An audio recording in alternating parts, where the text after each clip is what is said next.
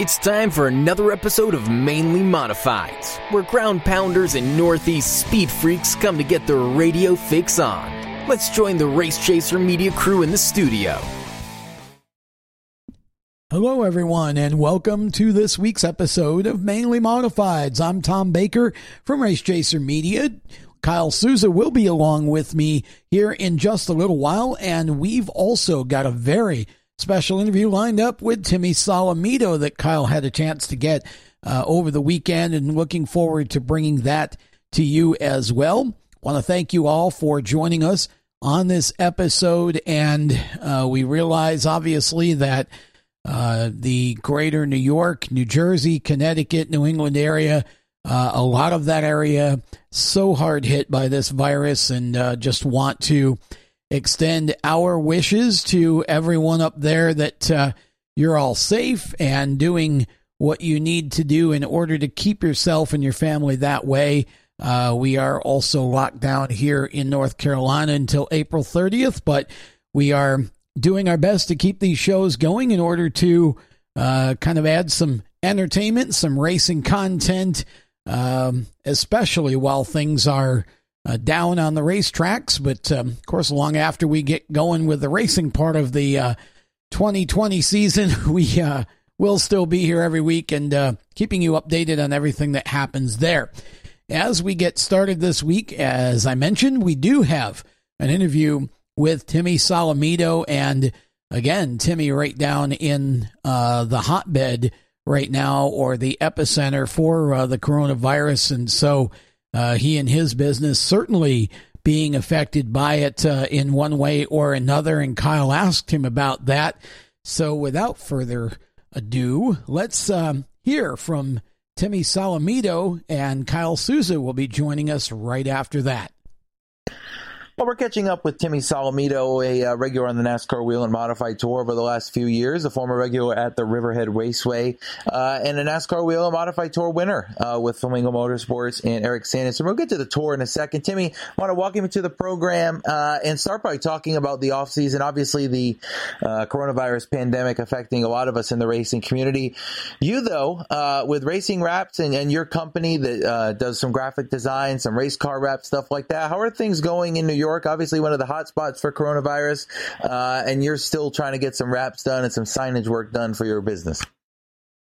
Yeah, certainly. You know, it's uh, Corona's kind of crazy out out my way here right now. I mean, um, you know, you go to the grocery store or even deli and you sneeze the wrong way, and everybody's looking at you. Know, so uh, kind of a wild time, but uh, it actually helped my business out a little bit right now. I mean, it, it gave me a little bit more time, a few more orders. You know, guys that were last minute to get some stuff done.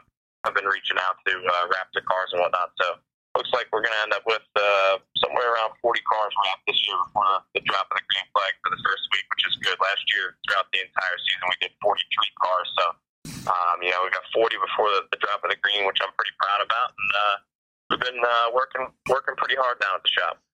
So your work uh, also extended you a little bit. Let's talk a little bit further back in the off season when you ran uh, the indoor series, um, and you know, running some of those races. You've run well, you, have run not so well. You've had trouble qualifying. You've qualified really well for some of these indoor races uh, in the past, but you had a really nasty wreck uh, at one of the indoor races uh, over the winter. Uh, you got a concussion. You were you're obviously pretty vocal about that on social media. How how things were going with that. How your recovery was. Just kind of take me back through that. Uh, getting in a wreck indoor is a little bit different than it is outdoor, and obviously the, I guess you call it the repercussions from the wreck, uh, took you a little bit to to recover from it. Yeah, certainly. You know, um, you know, racing the indoor series is, is obviously very difficult. You know, uh, they get 40 to 50 cars show up for 20 starting spots. You know, so um, you know, towards the end of last year, we, we finally started running better. Uh, you know, I finished third. The one night in San Cruz was second with a couple laps to go. I ended up with a flat the night after. So, we had started running better, and then we went to Allentown for the start of this year. Um, you know, we were I don't know fifth to tenth in practice. You know, speeds, which was you know we were pretty happy about. Um, qualified through the B main, we ended up winning it. Um, and uh, got into the race and, and you know felt strong about our car. We were moving up through the field on the outside, and uh, somebody had just spun, and, and um, a gentleman in front of me ended up you know swerving to miss it, and I jumped his right rear tire. Um, got banged up pretty good. I mean, in 22 years of racing, I, I don't think I've ever uh, you know got into a crash uh, that violent. Um, you know, the uh, my head ended up you know hitting the roll bar or whatever, and I, you know I got knocked out. But um, you know, as an athlete or, or you know anybody you know in sports, you know you don't want to admit that you know you got hurt. But um, you know, I think often often concussions are swept under the table. You know, as far as drivers, and you know, we, we just get back on you know in, in the seat and go race, and you know, we don't really think about uh, you know our, our own health. So um, I did take some time away. I missed Atlantic City, and uh, obviously Syracuse got canceled with the coronavirus. But um, you know, it took me eight weeks to recover. Um, I was going to three doctors uh, three times a week, so Monday, Wednesday, and Fridays. I had uh, three appointments um, physical therapy, chiropractor, and, and the neurologist. So they kept a close eye on me. Uh, I had to uh, do some testing and whatnot for my vision and, and everything else. But um, you know, back to 100%, working full time at the business, feeling feeling good. So the month of January is pretty tough on me between doctors and trying to keep the business afloat and, and guys working and everybody going. So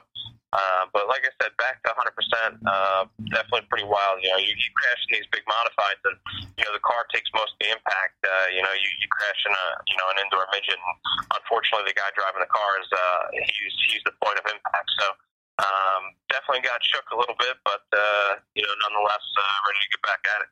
Well, glad you hear uh, you're feeling better and recovered from that. I mean, those indoor races are, are their own animal. Does that kind of help you at all? Uh, you did not run down at New Smyrna this year for the World Series of Asphalt with the modifies. Does that kind of help kind of move the off season along? But but more importantly, does it help any at all with, with just kind of getting back in, in some sense of a race car over the winter? Yeah, I mean, I think any racing that you can obviously do helps. You know, I mean, even like right now with uh, everybody racing on iRacing, I mean, anything that helps with your hand-eye coordination and uh, you know keeps you sharp, uh, you know, mentally um, is certainly going to help. I think. You know, I mean, racing, you know, you use a lot of a lot of senses while you're racing. You know, you, you gotta you gotta have common sense for one, and you know, you have to have you know really good hand-eye coordination. Um, you know, to obviously put yourself in the right position. So I think any of that stuff really helps. Um, you know, I'm a racer at heart, so I want to race as much as possible when I can. So um, the indoor series is definitely cool. The Sammons, the family, they do a really great job with it. Uh, it's really competitive. Um, you know what, what I like about it is there's really not many rules. Um, you know, you show up with a car that you you put together and ideas that you thought of, and okay, we think we outthought the, the competition. You know, now in, in NASCAR you don't really see that much. You know, you, you buy the car out of the box, you assemble it, and you, you go racing. You, you know, it's almost like the, the modifieds now. If you're not throwing you know tens of thousands of dollars out, you're not really running up front. You know, you need certain shocks, you need this, you need that. You know, it's uh, the the modified series has certainly changed over the last couple of years, and uh, you know the the price point of it has just kind of kind of gotten out of control. So um, you know, it's it's enjoyable to go through these indoor races where you know there's a little bit more ingenuity to it, and you know you you uh, you can really do what you want to do and, and try and outsmart the competition. Well, Timmy, the other news of the offseason here coming recently, I know amid the uh, the COVID nineteen pandemic, obviously the passing of Wade Cole, uh, kind of shocking all of us in the racing community here over the last couple weeks.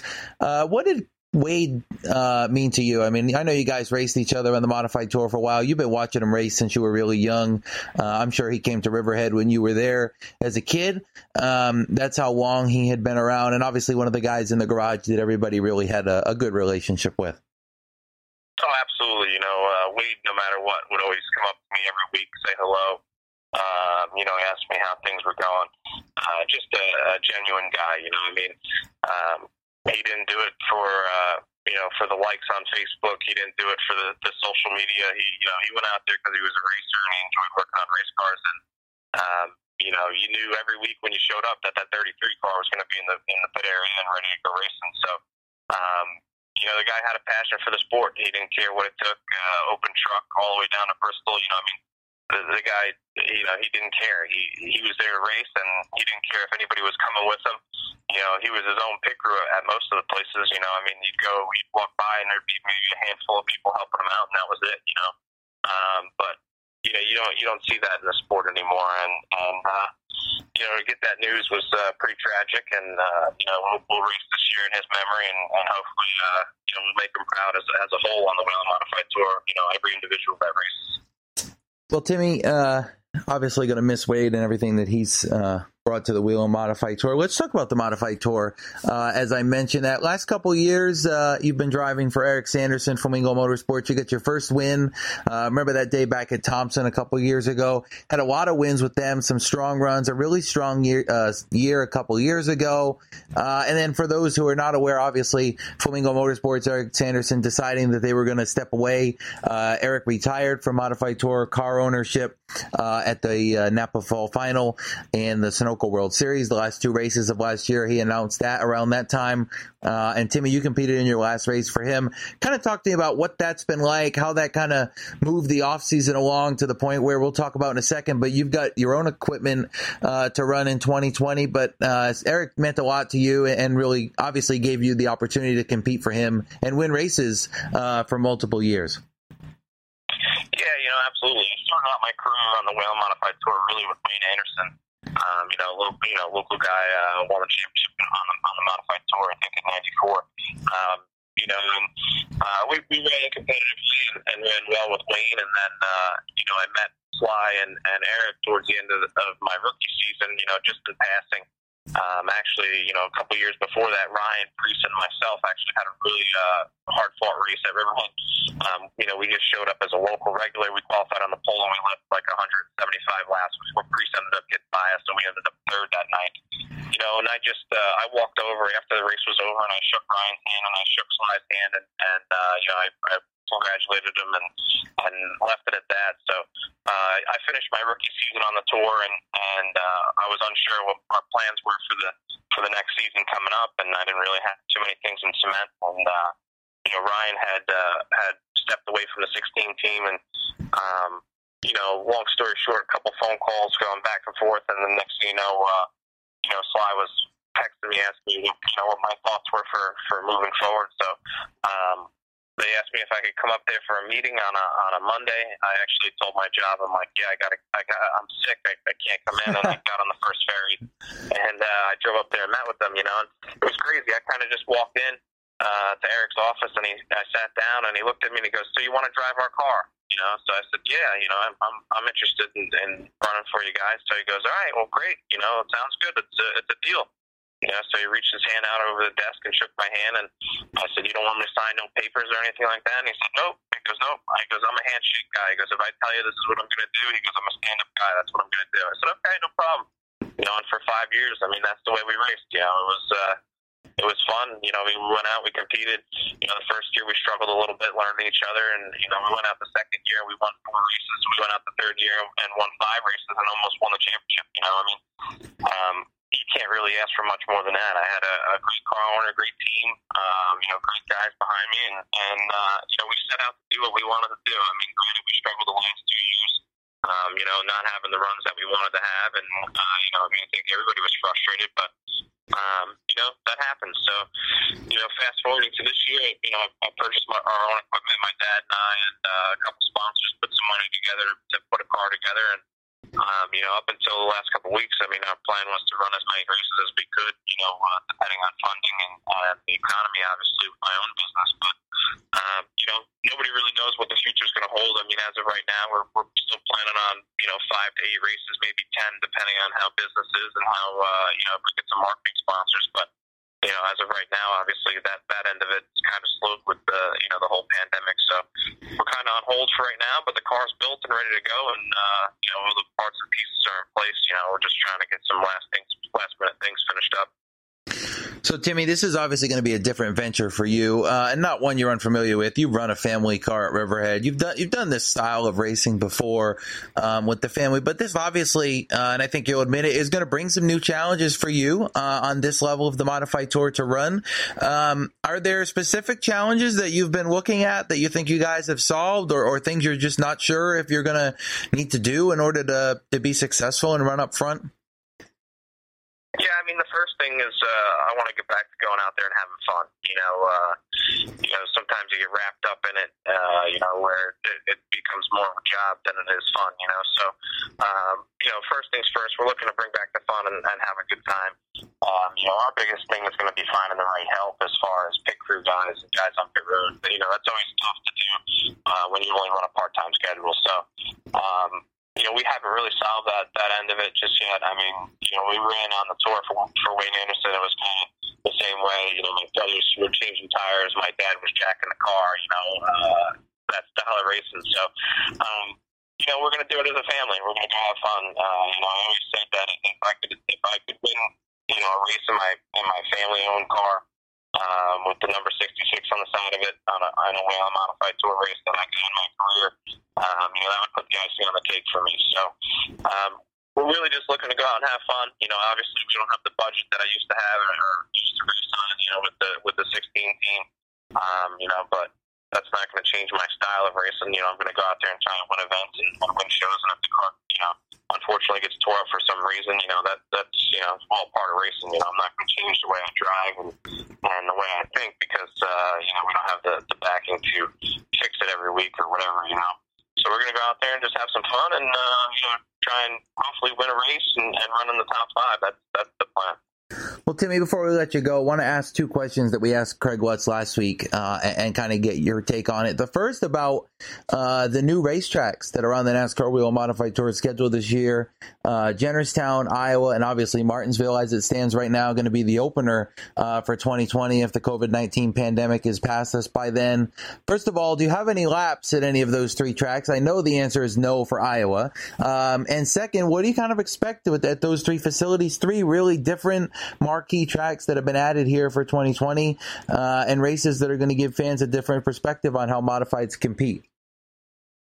Absolutely. I mean, I think uh, the Martinsville Ed and, and Jennerstown obviously um, I think are pretty awesome. You know, the Iowa deal uh, is definitely tough for lower budget teams. I mean, it's not on our schedule right now for for you know going out there and, and whatnot. I mean, I think uh, it's going to be wild. You know, I mean, Martinsville's always been great to the modified. Uh, Jennerstown was back, uh, you know, back a few years back when when they were out there. Looks like a really cool racetrack, really fast.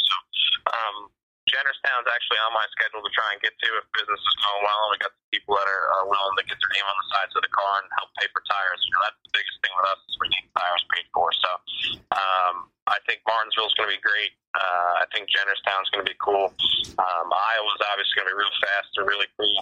Um, you know, I just wish it wasn't so far away. But uh, you know, I wish all the, the teams that do go out there and, and uh, run, you know, I wish them well. And uh, I'll be watching from home, but I think it'll be a good race. Timmy, the other question we talked to Craig Watts about um, has to do with all these races in general. I know you're not going to run the, the full schedule as of now, but still kind of matters for you in the races that you run. Last couple years, we've done group qualifying, um, and you're a guy that was around when we did single car qualifying, and this year going back to single car qualifying. I mean, th- does it matter to you as a driver? Craig kind of saying last week, eh, doesn't matter a ton. I think the sing- he thought the single car might you know, kind of benefit him a little bit more. But does it matter as a driver whether it's group or single? You know what? I, I wasn't really a fan of the group qualifying the last few years. I mean, it, it doesn't really matter as a driver, um, you know, but when I was a kid growing up and sitting in the stands watching, I'd go to Thompson and and you know you'd watch. Uh, you know, I was always a fan of watching the guys that really drove it in and really didn't drive it in. You know, I mean, you used to sit there and watch Ted Christopher drive it in, and you know you're holding your breath for the guy. You know, I mean, you don't get that in, in group qualifying. You know, it's kind of boring almost to the fans' sake. You know, you're just watching guys ride around out there trying to lay down some laps, but. Um, you know, I think the single car qualifying brings back some excitement. Um, you know, gets me jacked up in the seat because I want to be the guy that's uh, you know driving it down in there and, and laying down a laps. So, um, you know, I think it's cool to go back to single car. It's what I grew up watching, and, and uh, I just uh, I think it just adds a little bit more to, to everybody going out there and trying to, to up the next guy. You know, so I think it'll be cool. Fair assessment uh, by Timmy Solomito. Timmy, one more question uh, about what you kind of expect here. I mean, a family team, you know, a part time schedule. Uh, I know you said you want to have fun, you want to run the best you can. Do you think, though, uh, as of now, that you're at the level with the piece of equipment you have uh, that you can go out there and, and, be in contention to win some of these races in 2020? Yeah, I think uh, you know, Baron, we get all the right people in place. Yeah, I mean, I, I don't see why not. You know, um, I've always run pretty well in family, you know, family-owned equipment. Um, my dad is probably one of the best cars I've ever ever seen in uh, any garage. So, um, you know, we might be doing it out of a 24 by 24 garage, uh, but you know, I don't see why we can't go out there and run with these guys. Um, you know, my goal is to go out there and finish in the top five and, and, and bring home in tech. Um, you know, a win would be, like I said, the icing on, on the cake for us. So, um, you know, certainly not out of the question. Um, you know, it's just uh, I won't be showing up in the big haulers or anything like that. You know, we'll be showing up in, in a small uh, 30, 30 foot trailer with, uh, you know, mom and dad behind the wheel. So nothing wrong with that. I'm actually uh, really looking forward to getting out there and getting racing with my family uh, you know, enjoying myself again. 10 races or so on the tour. Any plans outside of that? Modified Racing Series, Tri Track. Is there anything else that we, uh, we need to know about Timmy Solomito for his racing plans in 2020? As of right now, not really. I mean, uh, obviously, if the phone rings, you know, I'm, I'm open to anything, really. Um, you know, it's a uh, it's a different world right now. Everybody's looking for tires and expenses paid. You know, and uh, you know, I come from a family that doesn't have a ton of money, but uh, we work hard. So, um, you know, if anybody's got an open seat, you know, I'll certainly entertain it. I want to go and race as much as possible, but uh, you know, it's just uh, it's a different world now. You know, there's uh, guys out there that got pockets and, and they'll dig in them to, to put their kid or whoever in the car to go out there and run. You know, unfortunately, uh, we didn't grow up that way here on Long Island. But uh, like I said, if anybody's got an open seat, we'd love to get behind the wheel and have some fun and uh, you know try and win some races. But as of right now, that's really the only plans. Um, you know, unless something else jumps up. As of right now, we're just going out to have some fun. Ten races on the tour, hopefully, and. Uh, you know, we'll call and see.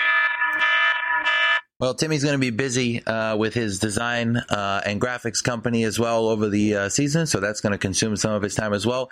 And we'll see him at the racetrack in 2020. Timmy, want to thank you for spending some time with us. Always a pleasure to catch up. Appreciate a few minutes, uh, and wish you the best of luck in 2020. Absolutely. Thanks for having me on. Welcome back to Mainly Modifieds. Again, Tom Baker with you, and we are joined now by Kyle Souza. And uh, Kyle, we just heard the interview with Timmy Solomito. Very revealing interview there. I was not aware that the concussion that uh, he suffered was to the degree that it obviously was, but it was really interesting to hear him talk a little bit uh, about that and be so candid about it. Yeah, Tom, it definitely was. Uh, first of all, always good to catch up with Timmy, uh, and happy to hear, sure. as we heard in that interview, uh, that he's pretty much back to 100%. He, in fact, said, I'm, I'm back to what I think is 100%. So that's, that's great good. to yeah, hear. That was good. Um, and, and, I talked to him a little bit off off mic um, before we started the interview about the fact that you know concussions are obviously not an easy thing for any athlete to go through, race car drivers included. Um, but he talked to me a little bit about, you know, listening to some other athletes talk about their concussions, um, hearing some athletes not talk about their concussions. He took the approach of, you know, being pretty upfront, uh, not only in this interview but throughout the whole process. Um, right. And as a guy that runs a business uh, wrapping race cars, he had to kind of let his customers be aware. He's only one or two employees. He couldn't really do that much um, in the time of the concussion. And again, just great to hear that he's doing better. A scary incident for him. Uh, and again, a learning experience, I think, for all competitors, especially Tom. You've done indoor races. Those indoor races are a different breed of racing. They're really uh, difficult for drivers, and, and, a wreck in the indoor, uh, and Timmy said it can actually hurt a lot more than it will in real life, just because of the containment of the seats and the way the how small the track is and the way the barriers are in there. Yeah, uh, for sure. Of course, you know when I raced indoors. It was in a go kart, which we can have our own discussion whether that's a better or worse thing. But um, yeah, I, I, agree because the speeds are very high in there, and there's not a lot of room. You know, so if you get in trouble, you're in the wall a lot faster, and it's a lot harder to, uh, you know, to avoid or try and sort of turn the car or whatever and soften the blows. So um, certainly uh, it is a it is definitely a uh, a rough environment indoors for sure if you're going to crash. But uh, happy to hear that uh, he's back to 100 percent, and I'm sure he's looking forward to the season. I was also interested to hear him talk a little bit about uh, what it's like, kind of being right almost in the middle of uh, the whole coronavirus situation and the epicenter of it down there in relation to trying to do business. Right, and that that's a difficult part for him.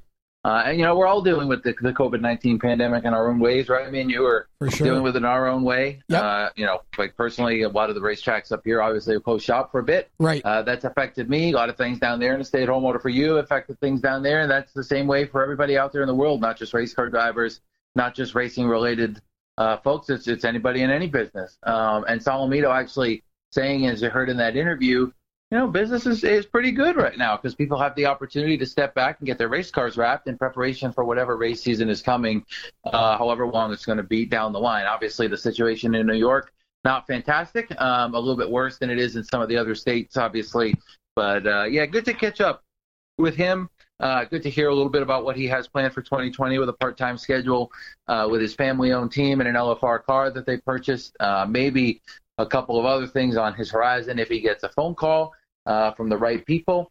Uh, but good to talk with him. Good to talk modifieds again and, and catch up with him as he uh, hopes that we're going to go racing in the near future, Tom. And I mean, we talked about this last week, but uh, you know, to be pretty blunt about it, the start of the NASCAR Whelen Modified Tour season not coming anytime soon, at least. Um, if you want to call soon in the next month or so.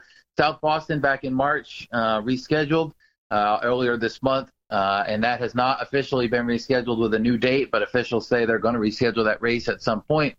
And then the Icebreaker uh, scheduled up at Thompson Speedway for April 3rd, 4th, 5th, which would have been this coming weekend. Obviously, not happening either. Uh, they've rescheduled that event for May 15 and 16 tentatively, and Stafford's Napa Spring Sizzler uh, rescheduled from the end of April to the end of May uh, on the final weekend in May. Obviously, everything kind of fluid here still. Tom Martinsville's still supposed to open the tour season under the lights on May 8th, but you know, to be pretty blunt, everything again fluid could change. Uh, but right now, that's where we're at. We talked about this last week. That would be a pretty dang good start to a NASCAR Whelen Modified Tour season back at Martinsville, and uh, in all retrospect, under the lights again, which the modifieds have done before uh, when they had some kind of temporary lighting system. But now that they've got the full lighting system, should be uh, quite the spectacle to see. Well, I agree. I mean, all of that is is certainly true.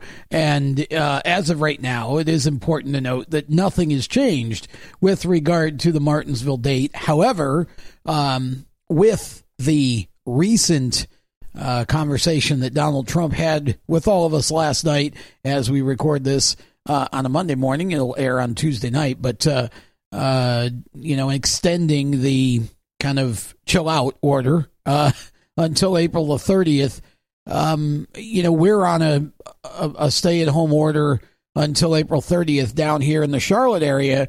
Um, so you think about, well, okay, so let's assume for a moment that you know, on, on April 30th, we get an all clear, everybody back to work. It's May 1st, and you've got a, a race on May 9th. Um, I don't know, uh, and I'm not I'm not saying that out of any authority. I'm saying it as I don't know if all these NASCAR teams are going to be able to walk into the shop on the first and be ready to go race a week later, even though the race is a local race. I mean, nobody's working on their cars, nobody's doing anything at this point. Um, a lot of these uh, crew members, team members are sitting at home without pay right now. So um, I don't know what to make of that. We certainly don't want to speculate, but it would not surprise me if, in fact, we ended up having to push that back and we didn't see a start to the season uh, until Charlotte, which is at the end of May. Now, of course, how that all affects your situation up there is an entirely different story, but just from the perspective of the Martinsville race, since it's kind of tied to a national race weekend, um, I, I don't know. Again, as of right now, everything's still intact, but you know, you you'd have to think at this point that we're we're at least approaching a situation where we could possibly see a change in that somehow. Um, you know, I'm not so sure that we're going to see much racing until June, to be honest. But again, that's just all things I'm getting from different sources I have, and none of it's official.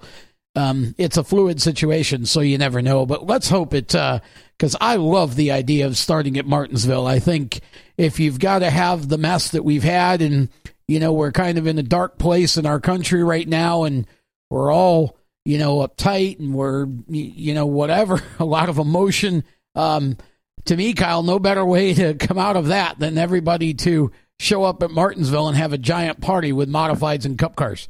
Yeah, it would be really, uh, really an awesome sight to see. Uh, and, and, just watching, scrolling Facebook earlier this week um, and, and over the weekend where, you know, there's not a ton of things to do. Uh, so you scroll Facebook a decent amount. Just right. watching some people put up some different things. I came across a, I guess you call it a meme uh, of a bunch of people running into a pit area. And that's kind of what I envision uh, when some of these tracks open. It's just going to be like, uh, you know, Christmas morning looking presents under the table, but instead unloading race cars uh, for the first time. So, you know, we'll see how it goes. Uh, hoping, obviously, first of all, everybody stays safe and healthy right. um, during this time. That that's number one. But number two, obviously, we want to get back to the racetrack. Um, you know, it's kind of inside. It's it's uh, it's killing me to not be at the racetrack at this time of year, especially when it's this nice uh, over the last week here. So uh, we'll see how that goes.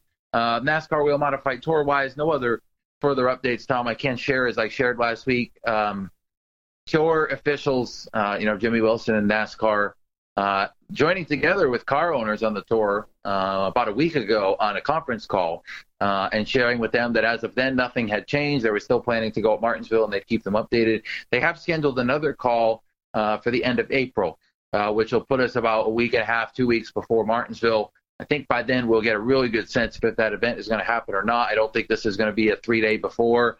We'll find out. I think by April 27, 28, you'll have a good sense of what's coming um, over the near future. So keep that in mind, uh, and we'll hopefully be able to talk tour racing uh, with some other drivers here right. over the uh, the downfall that you know a little bit of a delay that we've got. Speaking of modified something, though, I want to switch gears uh, a little bit on this week's episode and talk about the Tri Track Open Modified Series. Sure. Uh, we've talked about it a bit in the past, the star-studded power that that tour has in their six-race schedule. Well, they joined the club uh, of the coronavirus uh, delays uh, this past weekend, uh, actually back on Friday, uh, announcing that their opener, originally scheduled for the May 2nd date at Monadnock Speedway, has been rescheduled. They've postponed that event to May 9th. Uh, so they backed it up one week. and talking with series officials, which would be me, um, as the PR director for the tour. Uh, in talking with me. Yeah, in talking with myself uh, and getting coordination with some of these tracks um, that we're going to be racing at in 2020. Obviously, that May 9th date pretty fluid as well. Uh, that could change in, in, a split second. Yeah. Um, you know, depending on how things go. So May 2nd, not going to happen, uh, and that eliminates any racing through the first weekend in May uh, in New England uh, for all intents and purposes. So that doesn't mean that there wouldn't be a practice session at a couple tracks or something like that. But any actual competitive uh, auto racing will not start at least until the second week of May when it comes to New England. That tri track opener backing up to May 9th. If that event on May 9th uh, not able to run, obviously you look at the situation again and you come up with uh, some type of other solution. So keep that in mind, race fans out there, and uh, Tom, why don't we switch gears again? Uh, not much else to talk about with the Tri Track Modified Series because there's no racing going on. Um, let's talk about another rescheduled date. This seems to be a trend, my friend, doesn't it? Yeah. Well, you know, again, this is what we're dealing with, and you know, for for those listening to the show, we want to do our best to keep you up to date on what's going on, um, and try to you know mix that with a little bit of. Uh, lightheartedness and entertainment because let's face it, the other 23 hours or so a day that we that that you'll spend today if you're watching any media it's just all doom and gloom and we we don't want to be disrespectful of that but we also don't want to echo it so we're we're just trying to focus this on on what we know and so um we want to talk a little bit about uh, the New Hampshire Motor Speedway event featuring the uh, ACT Tour, Pass Tour. Um, Kyle, what do we know at this point about uh, where that situation is going and and how solid that is at this point? Yeah, so we talked about this with the Tri Track series uh, and a little bit of background for those fans who are, are, not quite paying attention to what's going on in New Hampshire. Similar to you down in North Carolina, similar to me up here in Massachusetts, uh, the stay-at-home orders slash advisories are coming out in full force in all of these states now. Um, and that's the case with New Hampshire as well. Their stay-at-home order goes through to May 4th. Um, oh wow! And again, so now they they have a stay-at-home order, right, in New that's, Hampshire, that's but you have in Massachusetts. It's still only an advisory. Correct. Okay, so I just want to make that distinction. Okay. Right. So there, that that is correct. Okay. Um, at least as of our taping here, uh, it, it is still an advisory in Massachusetts. Not so much in New Hampshire, though. Uh, and you know, I'm not a government personnel, uh, but I do know that executive orders can be amended.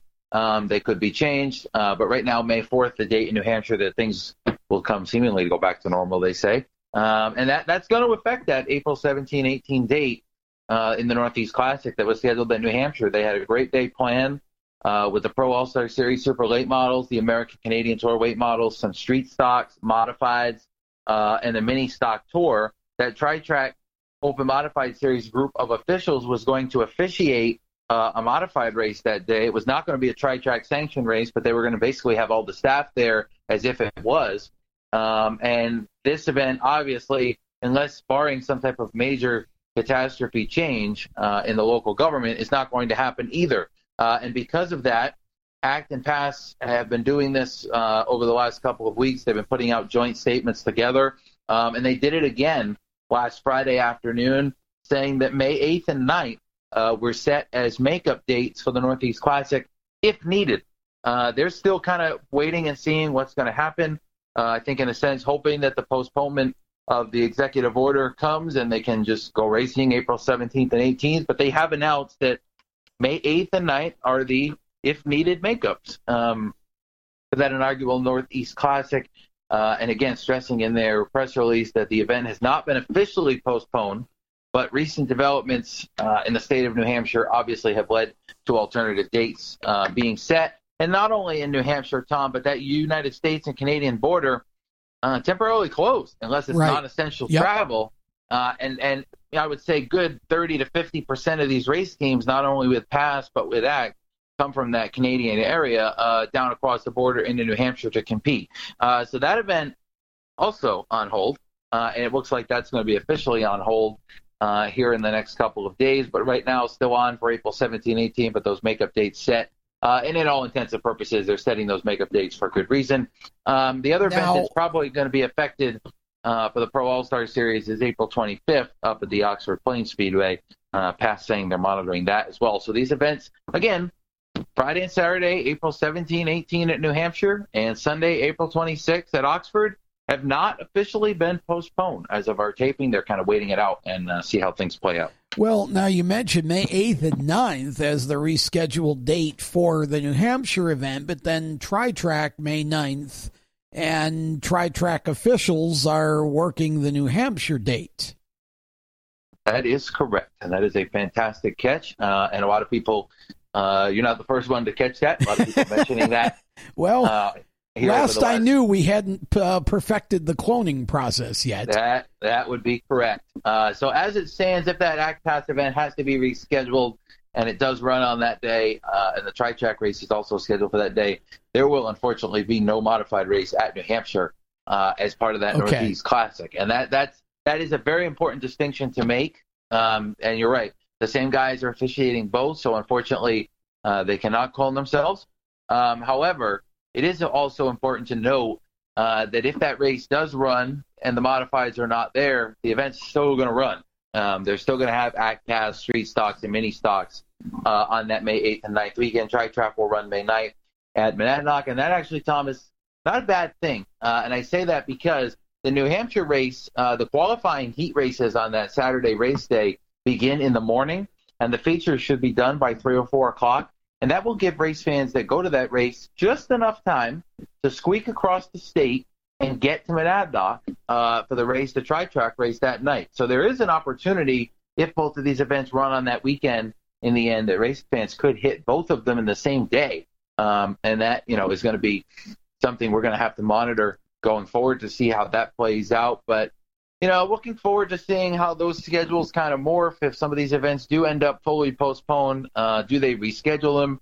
Uh, and I, I think we can go back and talk about the modified tour in the same way. You know, if if the future of modified racing is not May 8th at Martinsville Speedway, uh, this tour schedule is going to be pretty packed. It already is uh, for 2020. A lot of drivers, a lot of race teams wondering what's going to go on, just like all of us. Uh, but nothing new to report on any of these fronts. Mod- uh, modified racing, Pro All Star Series, uh, racing with the Pro Stocks and Super Late models, and Actor racing with the late models. Everybody just in limbo uh, right now, and I think that's the best way to, uh, you know, best way to kind of be, just to see how things play out. Well- and Act and Pass saying in their statement as well, as we're saying, uh, you know, what's most important is everybody stays safe and healthy and try to stay home and, and get through this time. Yeah, well, there's no doubt, and and obviously that's what we all need to do. But I think you know it is important to kind of keep an eye on things and to point out some maybe some differences in um, logistics and such. Uh, for example, if you're an, if you're the NASCAR Cup Series and you run uh, you don't run Martinsville when you're supposed to. Um, you know they they're talking about doing midweek shows, for example.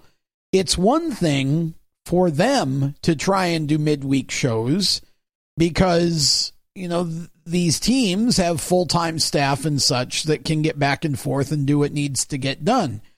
If you're the Whelen Modified Tour or the Tri Track, or you know one of these other series or whatever a little harder to as we postpone more and more shows it gets a little trickier i would think to make them up because of course it's not so easy for the teams on the Whelen Modified Tour to travel somewhere for a Tuesday or a Wednesday show and then come right back uh, with a Saturday show somewhere else. You you know a lot of these these team members still work and, and have jobs and you know it's just a little different situation so um, i think it is important for everybody to kind of keep an eye on things and that's why i think you said earlier that we would know probably around the 25th or 27th of april what the status of martinsville is my thought would be i wouldn't be surprised if we knew something even a week or so at least before that because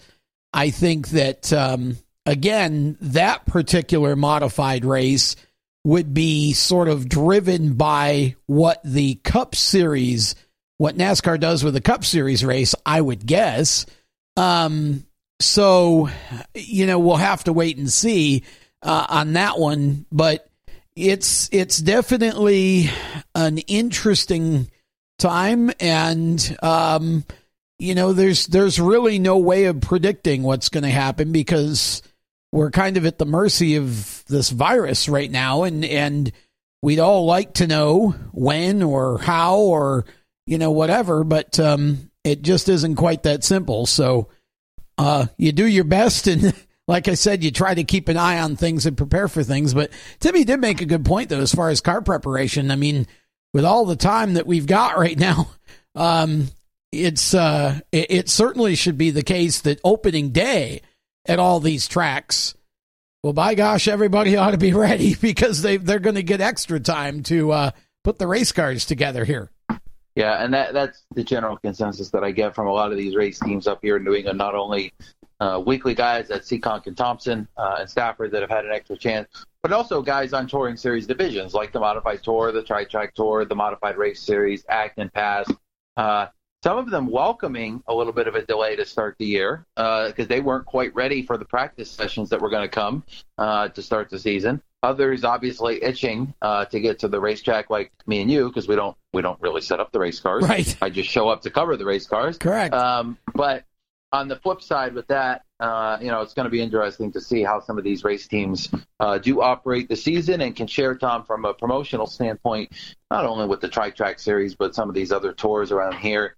Uh, and I think it's important for us to know there's a real general concern uh, about what racing is going to be like when it does get started, not only for race teams' participation level, you know, some of these race team drivers and owners out of work right now. Well, uh, that's, I was going to bring that up, yeah.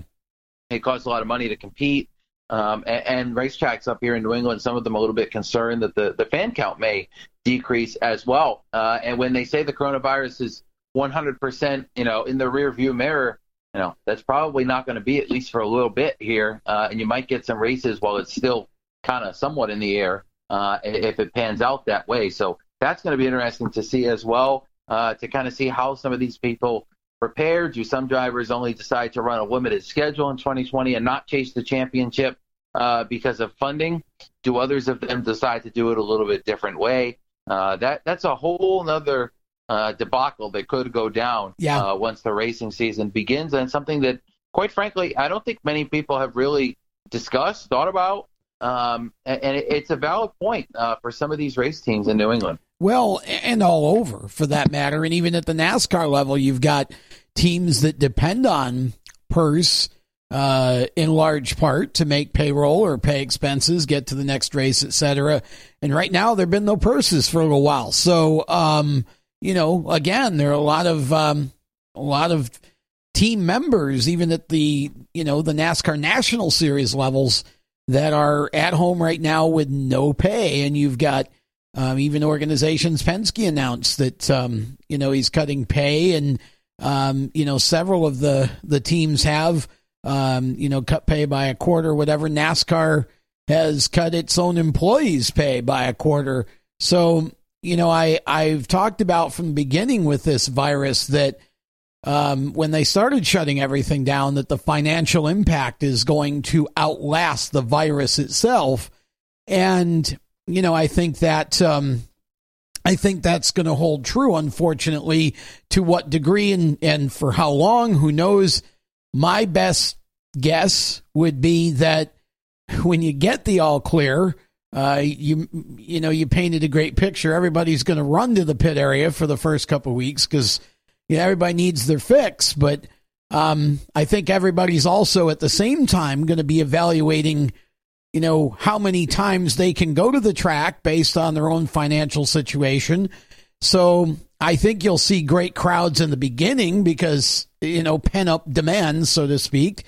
But um, we'll just have to hope that the crowds and the car counts don't uh, drop too much, you know, once we kind of get into the summer a little bit um, you know, I I don't know that we're going to have full seasons, but my um, my thought is we ought to be thankful for whatever we get, and I think um, everybody ought to be already trying to look ahead to 2021 and start piecing that together. Uh, you know, there's no reason why the after effects should last past the end of this season. I wouldn't think, at least on the local levels. Everybody gets back to work, builds the income up again. The national levels may be a little different. We may lose some lower level, lower um, impact or lower. Uh, that's not what I want to say. Lower uh, financially capable teams um, for out of out of the sport, at least for for this year, just because they can't make ends meet, especially if it's a shorter season.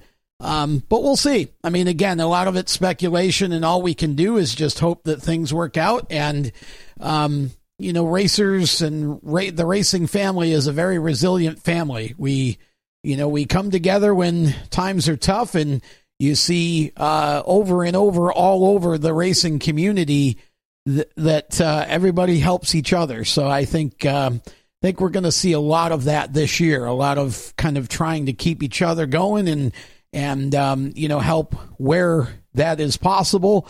And uh, we'll just have to see how the chips fall here. But um, you know, at least as of right now, uh, some of the races we've just talked about still intact, and I'm sure that uh, that you know will change over time. But we'll uh, we'll keep everybody up to date. One one event that uh, a couple of events that we want to talk about though. We've had this sort of trend, this surge of um, sim racing now popularity. And, you know, it's been fun the last couple of weeks to tune into Fox and uh, Fox Sports 1 and watch the uh, eNASCAR iRacing Pro Invitational Series compete. And it was. Uh, it was cool yesterday to see uh, Timmy Hill get his first NASCAR win. I'm doing air quotes um, first NASCAR Cup Series win, and to see guys like uh, Ryan Preece and and Garrett Smithley, uh, you know, finish in the top five. Um, you know that that's a lot of fun, but um, a lot of the other series have been doing similar things, just not nationally televised. Um, and you've even gotten in on the act with this, with Seekonk and uh, Stafford uh, doing some things. Talk a little bit about what's happening in New England with sim racing. Yeah, I, I can't tell you that I did not think at the end of March, you know, after a modified tour race was supposed to run and an icebreaker coming up on this podcast, that we would be talking about iRacing.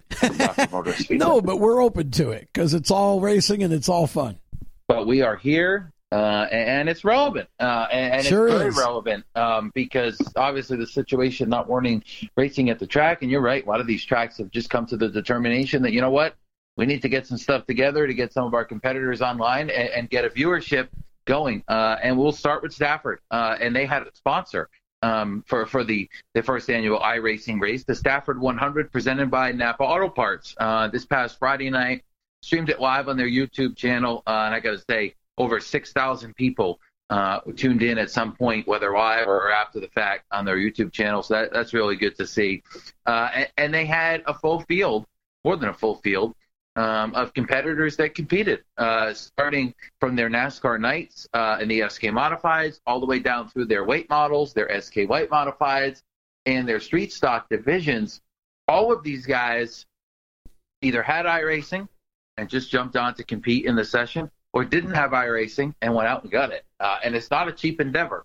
Uh, and there were guys like Glenn Reen, Chase Dowling, Brian Narducci, Andrew Molleur, Timmy Solomito, uh, Dave Rude himself, Max Zachem, Keith Rocco. I mean, the, the top cars at the Stafford Motor Speedway were in competition uh, on Friday night. If you have not seen it, uh, I, I do suggest you go to Stafford's YouTube channel, check it out. It's you know somewhere around a two-hour broadcast in total. By the time they run practice, uh, some heat races, uh, and a hundred-lap feature, uh, there was a fair share of yellow flags in it, uh, and they were you know pretty uh, joking around about that on their social media channels. Uh, some of these guys mixing between guys that I race regularly.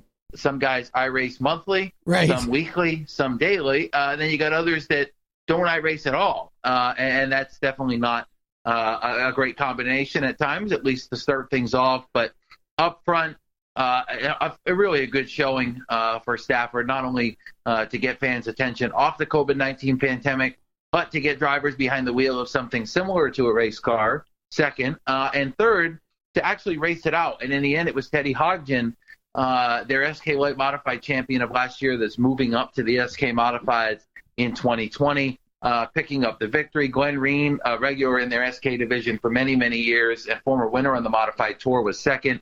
Dylan Izzo, uh, another one of those upcoming stars, third. Chase Dowling, we know a lot about him. Uh, he finished fourth. And George Bissett, uh, a former street stock champion there, uh, an SK light driver now for 2020, finishing fifth. Uh, on that front, Tom, good to see Stafford do this to kick off the weekend. Second, it's good for them that they have the virtual Stafford on iRacing to utilize. Uh, so basically, it's their own track, uh, and, and the drivers are well used to it.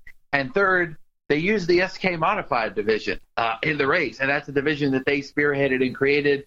Uh, I'm not sure if you personally had a chance to take a look, but it was really, uh, again, not something I expected to see uh, at this time of year, but it's become the reality of the world we're living in right now. And I really think these iRacing events, at least starting with Stafford, are really great opportunity for all the race fans to have something to watch on a Friday and come back together and, and basically join in on some fun in, in a tough time. Well, and that's exactly it. I mean, I couldn't say it any better than that. The you know, you get people that, well, it's not real racing. I can't bring myself to watch people playing a game. It's not a game. First of all, it's a sim.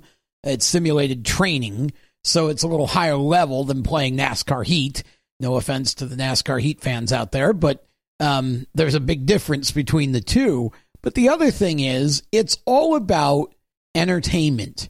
It's the idea of this is not to, nobody's being pretentious here. Nobody's pretending anything. Nobody's trying to make it a real race.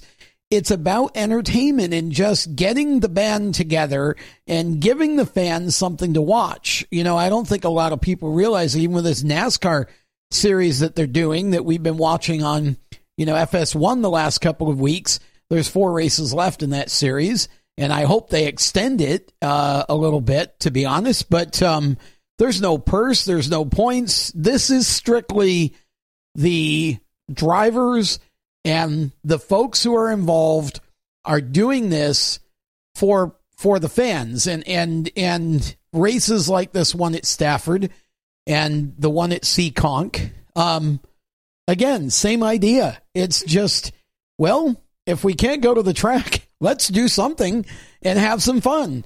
And I think we need more of that sort of thing, to be honest. And that's why Um, I mean, we enjoy doing shows like this, even when everything is great and everything is normal and we're all going to the track. Um, we hope that those of you who enjoy this show are enjoying it even now because we're trying to obviously, uh, again, just racing content. We need things to listen to, things to watch, things to do. Um, so the more that uh, we utilize technology right now, in my opinion, Kyle, the better. And I think it's great that uh, that Stafford's doing their deal and Seekonk as well. Yeah, uh, let's talk about Seekonk. Uh, Let's happening on Saturday afternoon, uh, and uh, I, I didn't ever think in my life that I'd have a new title at the racetrack that was the iRacing event coordinator. Um, but somehow that managed to to squeak into my realm of, of world opportunities uh, over the last week or so. And our event at Seekonk coming together uh, really late last week. Uh, it really didn't come together very early in the week. We kind of put it together uh, towards the end of the week. Hopped on board with Speed51.com. Uh, they've been broadcasting a lot of these iRacing events for everybody, uh, basically across the country. Uh, talked with them over there, got it live on Speed 51, uh, and went through an intuitive qualifying process beginning early on Saturday morning. We had 64 drivers uh, sign up, and that wasn't just drivers that competed at Seekonk in the past, but it was also drivers that are registered for 2020, former competitors either in one of the weekly series or in some cases a modified tour, etc. And we also had crew members, uh, and that includes guys that wrench on the race cars on the weekly basis, spotters, you know, people like that um, that were ready to compete. Uh, so again, 64 drivers. We started 33 of them. Um, so we, we sent home half of the cars uh, and weren't able. They weren't able to compete. Uh, and, and we're a little bit different than Stafford. We don't have the virtual Seekonk on iRacing. Right. Uh, so we had to go a little bit different route, and we went with the Oxford Plains Speedway uh, for a couple different reasons. First, they're a great track supporter, great relationship between the two of us. So that was number one. Number two, some sort of resemblance of Seekonk, a flatter track with, with tight turns, and Sure. you keep the wheel turned for the whole distance. And third, strictly based off the Oxford 250, we ran the Seekonk 250. Um, and we had an intuitive qualifying process with heat races, six heat races in the morning that set the field with a couple consies and a last chance qualifier.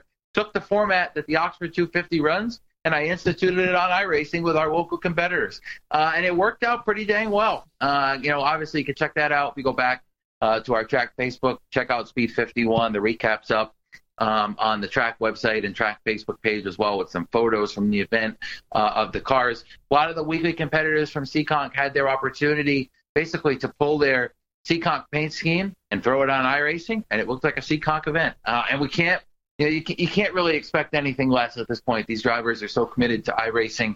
Uh, and we were as well. Great to see that. Ryan Kuhn taking the win uh, in the 250. He started ninth, much like Stafford, Tom, a mix between guys that hadn't iRaced ever. I actually had a couple of drivers that purchased iRacing the night before um, and, and bought a wheel. Some of them even bought a new computer. And I, I swear, some of them went out and bought a brand new computer Wow. um, to compete in this event.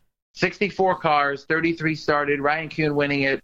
Uh, and the battle at the end between Kuhn, a regular at Seekonk, winning the late model championship a couple years ago. He's the defending Actor Rookie of the Year coming back to Seekonk in 2020. And in second was his spotter, Tom Axum, uh, who actually competes with him on a regular basis from the spotter stand. They know each other well. They competed out for the win. Kuhn winning, Axum second. And in third, it was another spotter, Brandon Wilkinson, who spots not only for drivers at Seekonk, but also the Catalano family uh, on the NASCAR Modified Tour. So those guys finishing top three. And I swear the amount of prizes up for grabs you would not believe. Uh, the sponsorship that came forward, the amount of track sponsors, the amount of people in the racing community that came forward, somewhere around $700 worth of prize money given out uh, after this 250 lap event, whether that be in the form of gift cards to local venues, strictly cash, gift cards to actually the racetrack for once we get running, t-shirts, a, a variety of different prizes up for grabs. Uh, really a lot of fun. Uh, and I can't share too much at this time about the future. Uh, not finalized, but do want to say uh, that there is a points championship schedule uh, for sim Oh, racing wow. in the works at Seekonk. Uh, there you go. so there's going to be a future to this, uh, and I think not only at our track, Uh, but I think a lot of tracks are going to jump on this bandwagon, at least for April. Uh, in the time being, we're going to watch a lot of iRacing, and I hell, I think it's a good thing. Uh, you know, we talked about it. There's a lot of opportunity here, uh, and I'm looking forward to seeing what some of these other tracks jump on and do in the near future. Now, you said that Ryan Kuhn won, and his spotter finished behind him in second. That is the case. Were, yes. So were, was, were spotters allowed in that race? Yes. So we had a mix of local competitors that actually drive at Seekonk Speedway. Uh, we had a mix of those from 2019, a mix of those that are going to race in 2020, and a mix of crew members from those race cars. So we had spotters. We had a couple guys that just simply work on the crew, changing tires, checking tire stagger that competed. We had a couple of guys that were just simply avid race fans of Seekonk Speedway that go there weekly that hopped on and competed. It was a mix of a bunch of different guys all together. Uh, in the end, 24 of the guys that started are registered for 2020 to compete.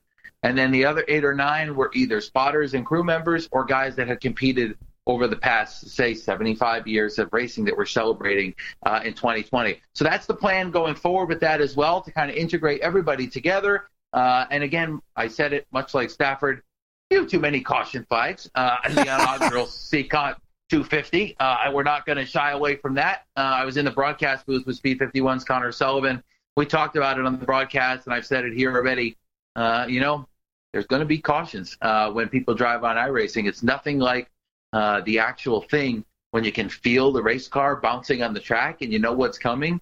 Uh, it, but on the flip side, it's very much like the real thing in the sense that the cars are very similar. They drive very similar. You just don't feel the G forces and the actual race car effects with your seat seat belts, uh, seatbelts buckled tight uh, that you would in real life. But I will say, through Facebook, uh, paying attention to some of the drivers on their Facebook feeds, there were multiple drivers that competed in the Seekonk iRacing event that had their helmet, their fire suit, and their racing shoes on while they competed on Saturday. well, so that is, you know, however you want to take that, I think that is amazing uh, that these guys took it that seriously. But better that than racing in their underwear, like Matt DiBenedetto threatened to That do for yesterday. that- so that's uh, notice they didn't have an in-car camera on Matty D while he Correct. was running the race. We never saw that. Um, okay, so I'm curious if the guy in second, who was the spotter, was spotting for the winner while he was also driving in the race. Do we yeah, know? no. Not, Okay. not on this occasion. See, Uh, there he should be a bonus if he could pull that off. That would be Yeah. truly genius. Yeah, he actually the spotter came from ba- uh, came from the rear. He started 30th uh, and drove up to finish second. Ryan started ninth and drove up to win it. Uh, Tom spots for him in real life. That's great. Uh, they have they have a great relationship on and off. You know, I, I guess I say on and off the track now that they've competed together on iRacing. Right. Um, but yeah, so it was great to see uh, two two upcoming uh, people in the racing community. Ryan upcoming uh, in the sense that he's won a late model championship at Seekonk and now been rookie of the year in the ACT Tour last year. Good His dad, Jimmy Kuhn, a former modified competitor in New England, former pro stock winner at Seekonk. I mean, these guys are uh, definitely been around a long time in the family. Uh, it was really good stuff. Good to see. Again, you can check out the replay of the Stafford race from Friday night on their YouTube channel. Uh, not only do they have that replay, they've got a lot of their older races uh, and interviews spread on that YouTube channel as well. It's really a great opportunity to take a look. Seekonk wise, go back to our Facebook page, check out the Speed 51 feed that we shared uh, from the race, and you can also check out our YouTube channel, Seekonk Speedway, where we've been airing once or twice, or at some points even four times a week, old races from 2008 and 2009 uh, from all of our divisions. One of them, the modified ranks. Back then, with the modified race series, we've had pro stock races, street stock races on our YouTube channel. Uh, and we're not the only track doing that. Stafford's doing it. There's some other tracks doing it as well. But trying to keep everybody involved, trying for people not to forget uh, about the race community, about the people involved in it, and some of the drivers. Uh, and looking forward, Tom, by the time we talk next week on here uh, for our next episode of Mainly Modified, I'm sure that by then there is a modified race that's been done again on iRacing. Justin Bonsignore is trying to uh, figure out how to get all of the uh, modified tour drivers together, or at least as many modified drivers as he can together to compete on iRacing. And if he can manage to pull that off, uh, he has actually confirmed to me that I can actually compete in that event as a reporter of modifieds. So we could a dignitary like Dale we could- Jr. that is correct. We could come back together at some point on this podcast, and you could be talking to the winner of the inaugural modified tour race on iRacing. So with that, Tom, uh, well, I want to thank everybody for listening to this episode again. Uh, you know, we're growing a, a, base here. We had Craig Lutz on last week. We've had Doug Coby speak to us this week, Timmy Solomito. Uh, and next week, try to get somebody outside the modified tour. Maybe Ronnie Williams, an SK modified competitor at Stafford last couple times there. He's won the championship. He's going to run a part-time score, tour schedule uh, in 2020. So already have connected with him. Uh, next week we'll hear from him about what he kind of plans in 2020, what he thinks about this whole pandemic going on, uh, and whether or not he might be iRacing uh, here over the next month to kind of pass some time. Well, it all sounds good. We'll look forward to that, and of course, I'll echo Kyle's thoughts. Thanks to all of you who are listening. We uh, we would ask you if you would to please share this on your social media. Help us to uh, get the word out. Obviously, it's hard for us to reach everybody in the uh, New England uh, community, motorsports community, all at once. So, um, if those of you who listen to the show and enjoy it will please take the time to share it across uh, your various social medias, uh, we uh, would be grateful for that. And of course, Race Chaser Media has shows five shows a week now that we're doing. Um, three of them air live on various uh, radio and TV um, networks and stations down in this area and across the country. And uh, we've got the syndicated show um, that we uh, air live on Thursday nights that runs on the weekends across the world on Sirius XM on Saturday night, Stan Patrick Channel 211. That's the Motorsports Madness show. I think it starts at 7 Eastern.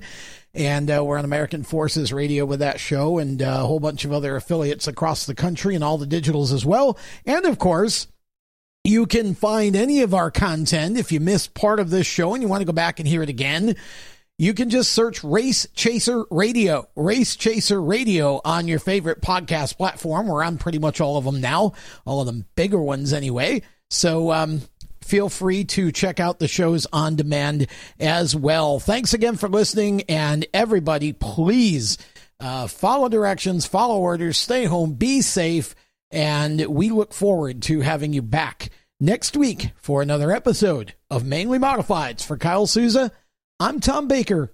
So long. You've been listening to Mainly Modifieds, the show where ground pounders and Northeast speed freaks come to get their radio fix on. The show is available on demand by searching Race Chaser Radio on Apple Music, Spotify, Google Music, and most other major podcast platforms. Visit racechasermedia.com for more unique motorsports stories and radio content. And follow Race Chaser Media on Facebook, Twitter, and Instagram.